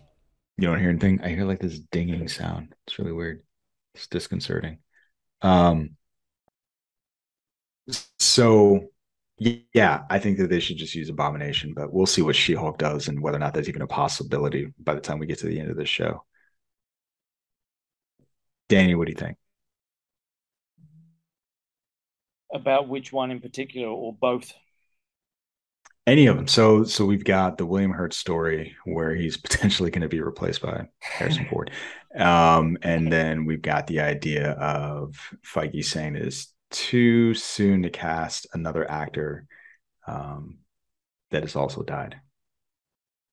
Yeah, I think that that first one about Harrison Ford, I think that's I I I don't think so. Um, I'm not sure how I'd feel about it if it became true, but I don't think it's true, regardless of the source. I I don't know, but why not? I suppose. Um, and we've we've discussed the whole um, recasting thing quite a few times, I think, right now, and I think we're all um, in agreement. But every time I hear conversations about it, I'm always very much sitting on on the fence, going, "Yeah, I, I understand that, and that's a good point." So I'm I'm not actually sure where I sit on that, to be honest with you, Jones. It's a, it's a tough one for me. Yeah, I honestly, I, I'm not to say I don't have any opinion, but basically, it says I don't know. I understand arguments from both sides. I don't know which way I'll sit on this one, so I'm going to sit here on the fence and wait to see what happens. We'll think, see. uh, yeah. It, it was a missed opportunity because, well, yes and no. So it was a missed opportunity in that the character could have gone on to do more things under, you know, a different actor. I think that would have been fun. The character is bigger than that actor, than Chadwick Boseman, as much as we all love him. Uh, but it also has afforded them the opportunity to do Wakanda Forever, which seems to be really impactful because of the death based on the trailer. Once again, I don't know for sure. So, I mean, right now, I still think they should recast him, but you know, maybe at the end of the day, that choice gave them a limitation that allowed them to do something really creative and different that can propel things forward in a way it wouldn't have. Um, so maybe it could be a positive thing. But I personally, if it were up to me, I would have recast him immediately because I think the character is bigger than the actor. Um, but anyways, back as far as Thunderbolts go, bring me Harrison Ford. I like that rumor. That would be cool to have Harrison Ford as Thunderbolt Ross. I'd be all for that. Like I Kyle can just see him eyes. using the finger. I can see him using the finger to to to to, to dictate to people what they're going to do. It's like the Sokovia Accords. Um, Would they would they do facial uh facial capture so he could be Red Hulk? Oh, awful I, ideas. I don't see I don't see them doing Red Hulk, but who knows, right? Who knows at this point? Abomination. Give me Abomination. but We'll see. you know, Jeff Sneider is a obviously not everything he says turns out to be true, but at the very least, at the very least, I believe there is a kernel of truth that there are multiple sources that they're thinking about it and that there really are discussions going on behind the scenes. Whether or not that ends up being true is one thing, but I do think it's actually at least in discussions on some level, which I think is cool. And I would love Harrison Ford to be in the MCU. Interesting. Okay. Not as an actor, not as a character that is that has been cast off by another actor. I don't know. I, Either way, I like it. Either Yeah. way, I'd be okay with it. Okay. All right. So we've already talked about Jeff Sneider. Let's talk about another thing that insider Jeff Sneider has said. So we have just lost the director for Blade. Uh, so Mahershala Ali was going to be Blade. I think he was announced as Blade like what a year, year and a half ago. It was like at this point? 2019. it was the last. It was the last Comic Con that I went to, and that was 2019. So it's been It's three been a years. while. That's crazy. to apparently me. over at Marvel Studios, they've been sitting with their thumbs up their asses, just doing nothing because It's really frustrating to me. anywhere. Like, and the best mean, we a got level- is his voice. Yeah, they've been doing. Yeah, right. I, for, I forgot about that. Eternals. Um, yeah, the thing that bothered me about it is that, yeah, it's like it's been three years. What have you been doing for three years? A, but also I say that, and Marvel Studios has churned out a million movies and TV shows, so it's not like they've been doing nothing. But at the same time, it's like, what happened? What's been going on with this this movie? Um, and to transition, I guess, Jonesy, not to take the story away from you, but uh, Jeff Sneider mentioned in, in one of his his tweets that he has read that the movie has uh, it's 90 pages long currently. The current draft of the script has two lackluster action scenes, and that Mahershala Ali is frustrated with the process. And Yep. uh, this movie is supposed to come out next year. What, 13 months, 12 months? I forget the date specifically from now. Um, and that's that's not happening. There's no way that's happening. They uh they they were gonna they're supposed to pro- they start production in I believe six weeks, and so whoever So- they bring in, Yeah, It Blade was was They- set slated for for November. production. No, yeah, three November 2023 is Yeah. when it's supposed to be coming out. so whoever comes in Jonesy, damn it. is gonna have to prep the movie in less than six weeks, which is crazy and Yeah. ridiculous. It's the Hobbit all over again, and we know how that turned out. That's not. I a know who they do should it. get. I know they should get Who? Louis Leiter. He's already doing uh what's it called? Fast 10. Fast Yeah. Louis Louis Leterrier. The Terrier. Is that the joke? He's he's. I keep forgetting his when French. Someone drops out like two weeks before or two weeks You into keep a forgetting his like, French. eh, Did you not him watch The. Transporter? I watched. um Oh God, what's the TV show that he just did for Clash of the Netflix? Hmm?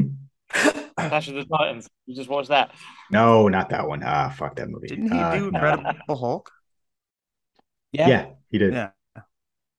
Yep, which is the reason why I was excited when he took over for Fast 10. Yeah. Um, so yeah, Jammer, yeah, you did do the majority of the story. The name of the director, Bassam Tariq, that's who uh, dropped out. Um, it's fascinating, and I'm really curious what Mahershala Ali's contract looks like that he isn't leaving this project because I feel like this movie was supposed to start shooting in a couple of weeks. yeah, Um, like six weeks. for him to leave that good. close we've been having conversations and talking about fast and furious it has to almost be that bad behind the Yeah. scenes where he's just like i'm out because for Yeah. a director to leave that soon and not even any movie it- as much as i love fast and furious fast and furious is not a marvel movie and for him to just dip out like that is kind of um fascinating and frightening And, there was another comment. while oh, sorry, I'll let you finish. while the number of pages in the script doesn't quite bother me that much, the most memorable stuff about Blade is him beating the shit out of vampires, right? And so when you say that there are two lackluster action scenes, that is more frightening to me than however many pages there are. Um, what I loved about we so it's funny that we're talking about Blade in the same show where we're talking about X-Men. Kyle, to your point about those movies being like, eh, they were okay. I walked out of Blade fucking amped, right? And Oh, those yeah. came out about the Oh, same yeah. time. Like the rave music, like that opening scene was fucking fantastic. And then Blood it showers. just oh my god. The great holds up, holds up. if you can't do that, you're fucking up. Right? If you can't beat a 20 24 year old movie at this point, you've done something wrong. So I that's probably the frightening thing to me. Um Jammer, what were you about to say? I'm sorry. So the big thing for me as well is I think another comment from I think Sneider where he's hearing that Kevin Feige is being spread too thin. Mm-hmm. I mean, I think we've all been feeling it. I have my personal opinions about the way people critique Marvel shows or Marvel projects. It does bother me how often they're like, "Well, what did it? it didn't move the storyline forward." I'm just like, but it was its own thing. It's fine. But were you entertained? Know that's why. That's why a lot of people are, are not liking She-Hulk. It's like, well, what's the point? I'm like, it's a fun sitcom. Let it be a fun sitcom. It doesn't need to be important. That being said, I think what's also true is that Kyle's like, you talking to me? No, I'm just Yeah. saying it's not a sitcom. Situational comedies are a specific genre, and it, it doesn't fit that that mold. It not is, perfectly. like- Fictional It drama. never fits. A wedding it is a never fits it situation. yes, the A wedding would have been is a a, situation. The the wedding is a sitcom trope, absolutely, but the rest of it wasn't. They're, they're not even trying to emulate. It's a mixture, the, Kyle. uh, it's a mixture. The, Kyle. uh, The- the last traditional episode was a situational comedy. She uh, ended up at a court-based, retreat with a bunch of weirdos. uh, court-based sitcoms if they'd wanted to go that way, like uh, Night Court or Did Ally you say McBeal, Harvey Birdman it's one more fucking time? Oh, that would have been that would have been a lot I'm lot gonna fucking I better than what they got, be. and it would have been very fun, very funny if they I don't want it to be court, that. court case of the week, but they didn't do any of that. Marvel Multiverse What do they Mayhem, did do? everyone. They've been doing Yeah. that. What are you talking about? They've been doing case of the week every week except for last week. I like Kyle's complaint about that is fine. I just don't think they should have called it attorney at law. I think that's what leading Kyle to those expectations. They should have just kept it. she Why? Because Kyle's main complaint is they don't do enough courtroom stuff. If you remove attorney at law, I think it negates Kyle's complaint about wanting Harvey Birdman because it's putting I'm a podcaster, but I'm also there. an attorney at law. That makes no sense. I'm just trying to help Kyle. that's a degree That's that- that's a Kyle's big degree that- problem. It's like there's not enough court in this show. I I guess. Kyle, you we can't hear you by the way, Kyle. Kyle, we can't hear you. Are you talking to Sorry. yourself? What's going on? I guess I was talking to myself. Don't Mar- Marvel Multiverse Mayhem. I'm not going to derail the uh, It's already the show. done. You guys can go Already listen done. to Nick and and I argue uh, uh, relentlessly about it. So But yeah, so I mean, my point, my point being is that people are complaining about the wrong things. They're saying like, "Oh, it didn't push the main overarching plot forward." So what's the point? But on the at the same by the same token, I think it is telling that whatever those internal standalone stories are, for the most part, haven't been strong enough for us to overlook that part. So it's like if they were strong enough by themselves, I don't think any of us would be No complaining would as care, much about yeah. the quality of of this phase. So it's like yes and no. I get it, but at the same time, She Hulk is perfectly fine. Kyle, deal with it. Um. Yeah. Anyway, uh, what was my point? What were we talking about? Oh yeah, Kevin Feige being spread too thin. I think it's been very clear that uh, the quality control has been a little bit lacking lately. There's been He needs number two. kind of slipping through the cracks. Cracks. He needs number two, or they need to dial it back. I don't need this many Marvel shows or Marvel movies. Give me two shows and two movies a year. That's it. I don't need to go beyond that. Just have that. It's too many things. Let Kevin Feige shepherd it a little bit on a smaller scale. Don't overwhelm simply because you have to like, oh, we got to keep pushing things on a Disney Plus and sacrifice quality. Because I don't think there is somebody at this point who I could think of be as being a sufficient number two. Um, because they haven't risen to those ranks. I mean, we've had a lot of people who've been executive producing and producing alongside Kevin Feige, and this is still a problem. So I feel like it if there was a an evident number two, I feel like we'd know about that person already. But Yeah. maybe it's just a restructuring. Who knows that that is required. What are you guys thinking for uh, a replacement director? There's a part of me like assuming or hoping that the quality control issues on Batgirl aren't true. I want the Mm. directors from Batgirl. Um, Yeah, because Bad again, the Life. finished product that I saw from Bad Boys for Life was pretty good. That's a I'd great say idea. I like yeah. that. Exactly, Jobin. That's I it. We're, we're all jumping on my idea. Or You Jordan. have no, No, individual no, that was a good idea. Yeah, you had a good idea. Good job. Yeah, Jonesy has the best. Be proud. Now throw Jonesy a treat. Jonesy gets a treat. fucking patronize me. I'm the host.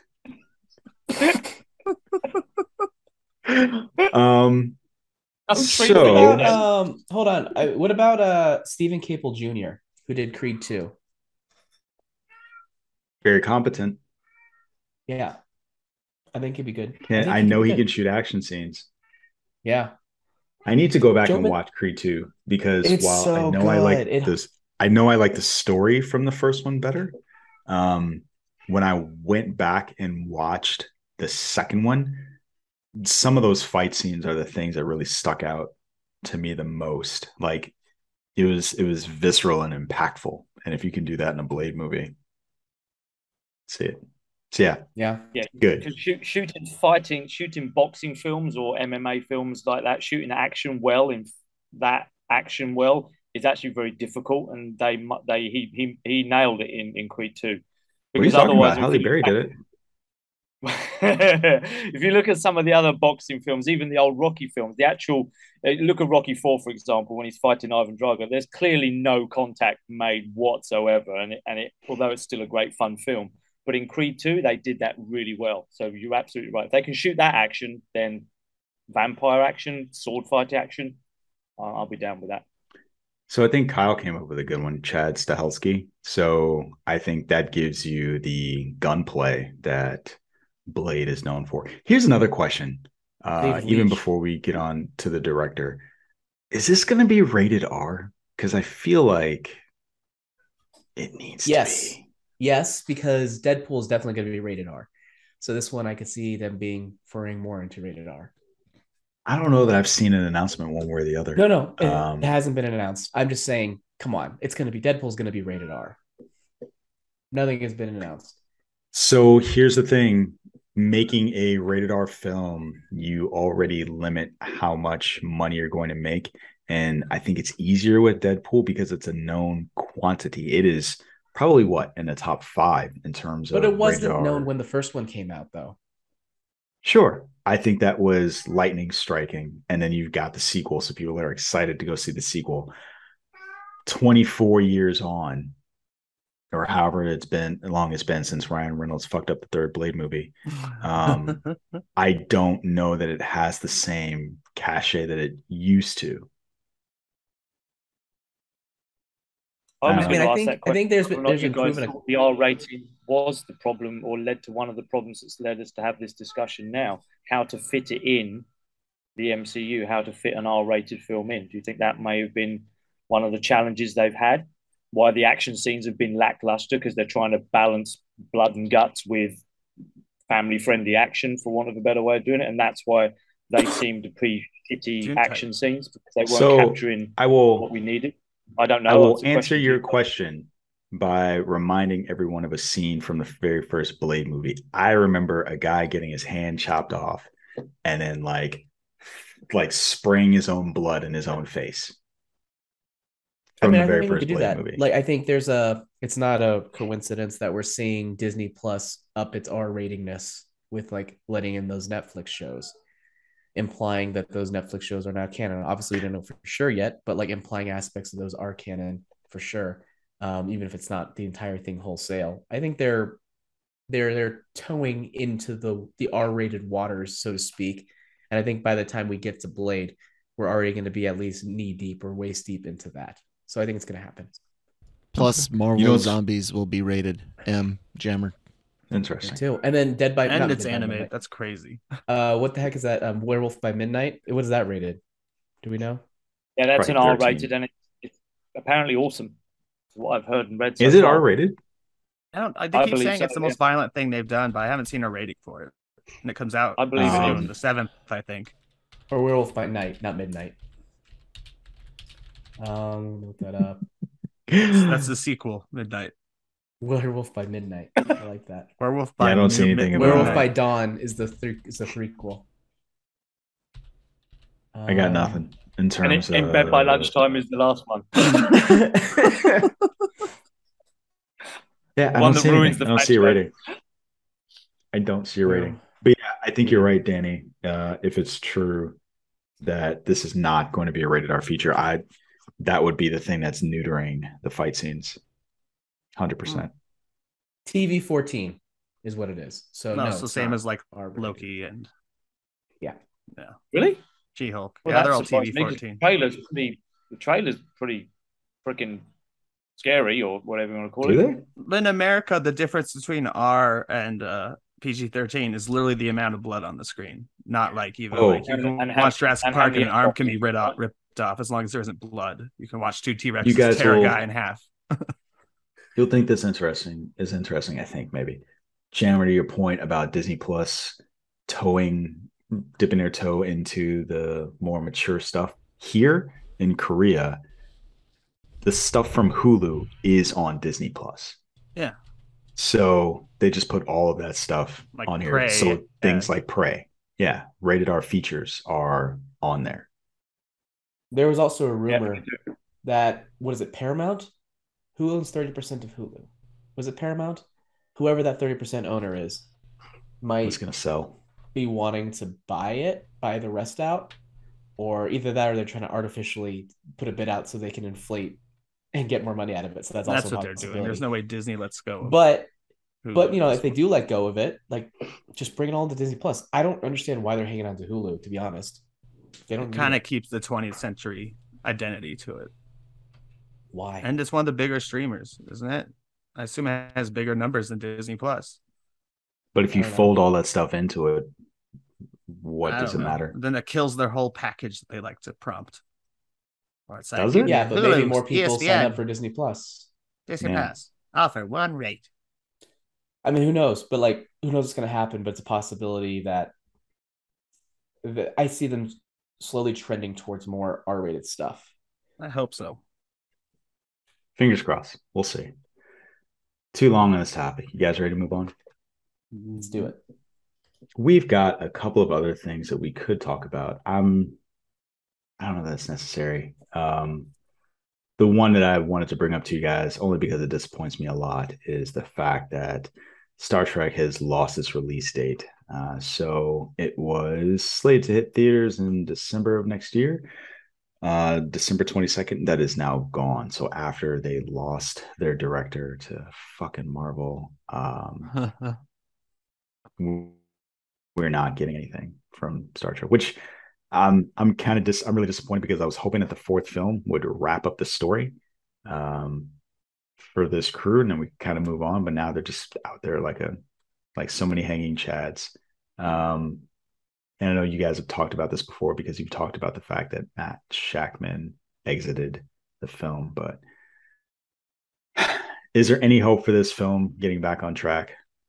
I do. I just think it, I think there is. I just think it was silly to give it a release date before they had a script. Whereas like a release date that Or- is before the actor uh, signed on. Mission Impossible 2, which not only has a script but is almost done filming, and that it was they said it before Mission Impossible 8, even though they have way more Mission Impossible 8 ready. I mean, I think it's crazy that so going back in time, J.J. Abrams announced this movie before they even had the cast on board. The cast was like, "What? So What's Yeah. that?" yeah, pretty much. But they're all like paycheck. and I, I feel like they enjoy doing that movie too. Yeah, I think so. I think so too. Danny, what you got? Anything? I think it's a shame because I've been looking forward to some some more Trek stuff. The last, I'm not not that the shows and the big screen stuff is the same, but I've been really enjoying a lot of the new TV stuff. So it's made me excited for this new movie, and I've actually enjoyed the the recent iterations of Star Trek. What do you call it? The, the Kelvin timeline, the Mhm. non-Kelvin. Which one? Being ignorant here, I've I've I've enjoyed these films on a whole. So, but I think it will happen, just not as soon Yeah. as we would like. Okay. But that's okay because we've got Um, Deadpool 2024, so I'm happy. So whatever. Yeah.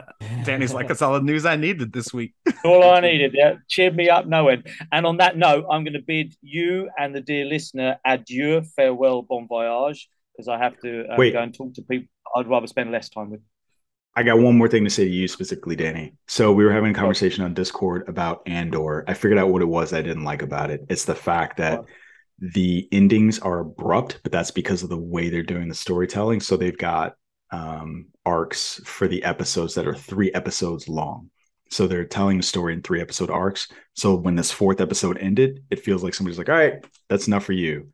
That's how I feel.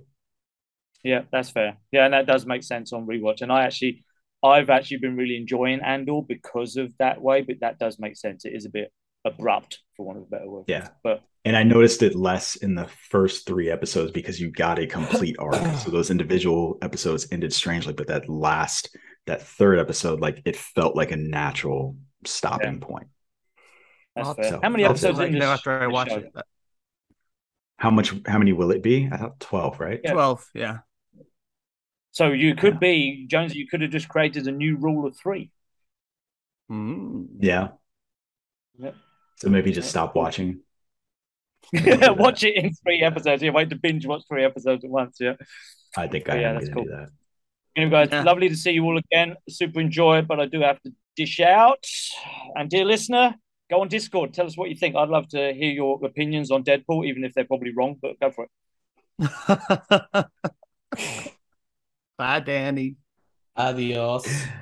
What else, if anything, do you guys want to talk about? Like I said, there are a couple other things. They're like, whatever.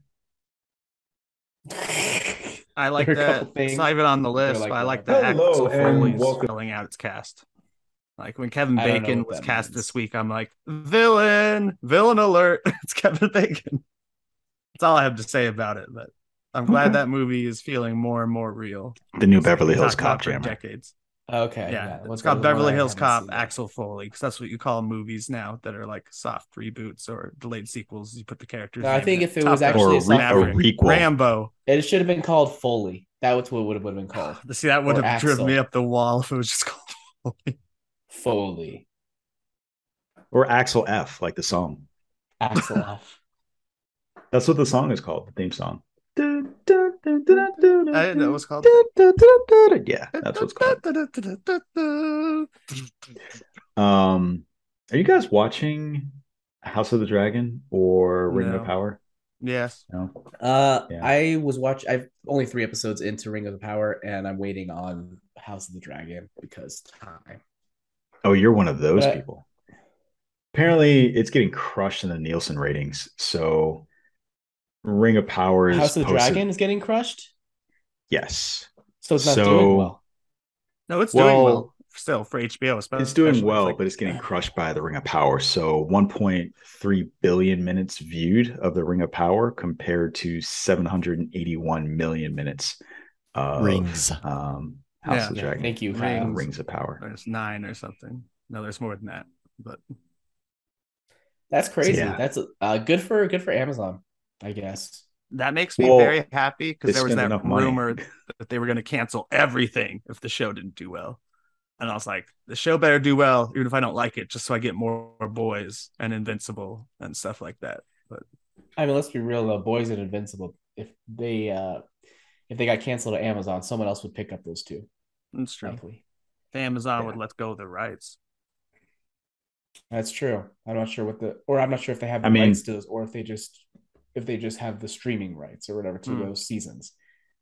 Yeah. I mean, I figured if they canceled everything, that would be a money thing, right? Like, hmm so if somebody was willing to pay for that, then yeah. Like when New Line uh risked everything on Lord of the Rings and they struck it huge, and then they risked everything on Golden Compass. Golden and Compass, and, basically then they went cr- shut down. Yeah. Look, we're gonna do, Let's it, again. Double or nothing. Oh, nothing. What? Yeah. Speaking of which, did that show come back? His Dark Materials, it's coming back. Yeah. Is It's it? coming back. I I, actually couldn't, just saw I never. I like the uh, first season. THR first look. Oh, you didn't? Should I, should I keep going? Sure. I don't know. I don't remember. I remember what else Rousing endorsement. Rousing endorsement. I like Anyway. I like the first season and the second season. So Oh, you're asking if I should keep watching it. I like. Should we keep going with stories? And I was like, I don't remember what else is on the list. But Oh yeah, no. There's there's nothing else. On the Oh list. no, It's- no, we're it's talking fine. about Yeah. uh his Dark Materials. But yeah, season three is coming, and they got angels and shit. we'll see. two Maybe I'll favorite watch it. Things. I'm really No, enjoying not- Andor, not despite the things. fact that I don't like the way the uh the episodes end. I love the lore that they're creating. I was gonna say that too, but then I remember just now I didn't even finish the last episode. Like I had to do Jesus something, and when I got home, I didn't turn it back on. I have one. I have one. One issue, and somebody needs to correct me. Somebody needs to tell me I'm wrong about this. The Empire is based on what? Not Nazis. Nazis. Is it weird Daisies. then that in this production of Star Wars, specifically, like more so than I can ever think of, they are diversifying the Empire. I How are they thought that a little it? bit. Like They have a diversify. fascist organization. Yeah. You No, should no, but who- diversify Star Wars, but yeah, suddenly you have like black commanders and stuff in the Empire. But here- like, they didn't even let so other is it- is it aliens just- in. Is it other aliens or is it just other races? They've been humans? racist Other- in the past, the, the Empire, because they're based on Nazis. In the It is- well, actually, Nick, uh, the Empire, Well, the actually. You Empire gotta, was. you gotta yeah, I just did the can do it actually. well, actually, so you can put Yeah, your glasses up. Yeah, you really, really want me to? So, so hold on. I'm not wearing my glasses, but actually, Nick, uh, the Empire actually gets a lot of its uh, inspirations from uh, the United States' behavior in Vietnam and uh, really informed Lucas at the time. Yes, imagery and historical things draw from Nazis. The Stormtroopers. uh, the um, the empire itself was seen to be uh, in the movies, of course, uh, in the OT, of course, very white. All the extras came from England. Yep. England is very white now, even more white back then. Not excuses or anything, just con- context. The EU created the idea that the empire was racist against uh, aliens. They don't really, most, a lot of characters don't even get like skin color descriptions in in a lot of EU books, and you don't get a lot of uh, built up uh, Imperials, anyways. Um, but there never was like a that I can recall something against dark skinned humans versus non dark skinned humans, but alien races and women a hun- a hundred percent, and they've kept the limit of alien races. You know, shown the Empire to still be racist against you know non humans, uh, but they've softened up on the on the female aspect Mhm. quite a bit. Absolutely. And then to Jonesy's point, uh, there is definitely, even compared to some of the uh, uh, movies, uh, definitely seems to be a lot more uh, diversity uh, for this empire. I don't know what's going on, if it's just we're more aware or we're finally seeing more im- Imperials for the first time in a while, but did, did I answer any questions? Yeah, and I think I it's just think it's you funny. made about that's why the Empire are all British. The bad guys are British in the original Yeah. trilogies. Yeah, there's extras from Pinewood Studios out in London. Yeah.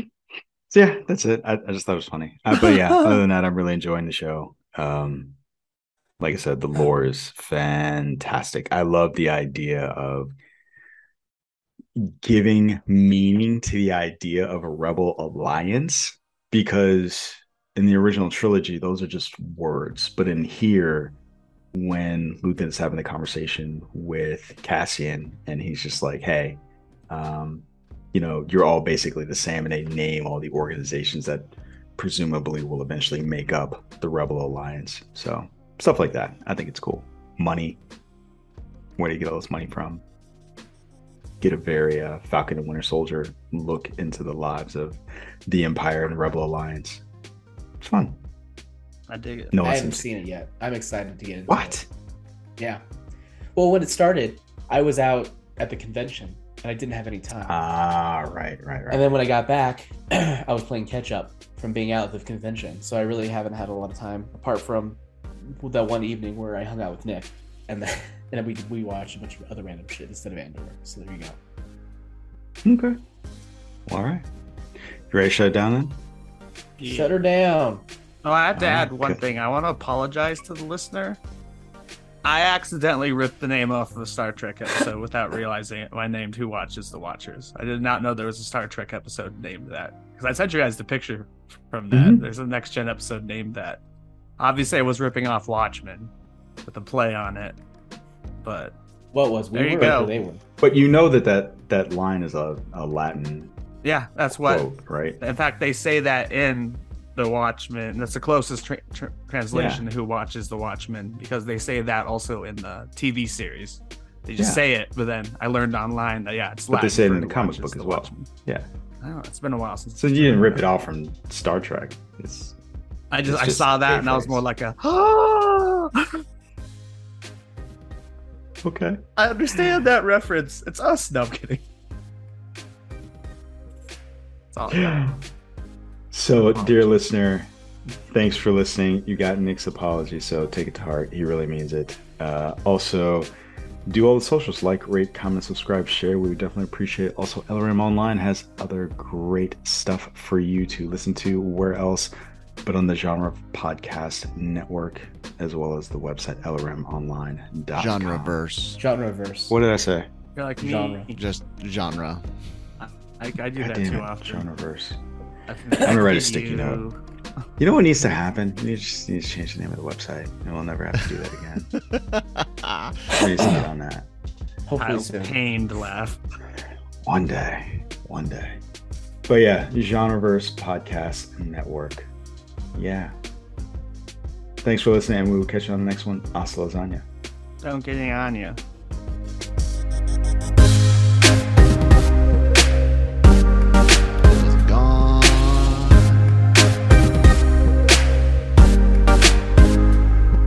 No, you get one second. No, no, I, I wait first. I wait I give you guys a whole second. I I hear don't get any Anya one thousand one. Mary redeemed a $50,000 cash prize playing Chumba Casino online. I was only playing for fun, so winning was a dream come true. Chumba Casino is America's favorite free online social casino. You too could have the chance to win life changing cash prizes. Absolutely anybody could be like Mary. Be like Mary. Log on to ChumbaCasino.com and play for free now. No purchase necessary. Void where prohibited by law. 18 plus terms and conditions apply. See website for details. The voice in the preceding commercial was not the actual voice of the winner. Mary redeemed a $50,000 cash prize playing Chumba Casino online. I was only playing for fun, so winning was a dream come true. Chumba Casino is America's favorite free online social casino. You too could have the chance to win life changing cash prizes. Absolutely anybody could be like Mary. Be like Mary. Log on to ChumbaCasino.com and play for free now. No purchase necessary. Void where prohibited by law. 18 plus terms and conditions apply. See website for details. The voice in the preceding commercial was not the actual voice of the winner.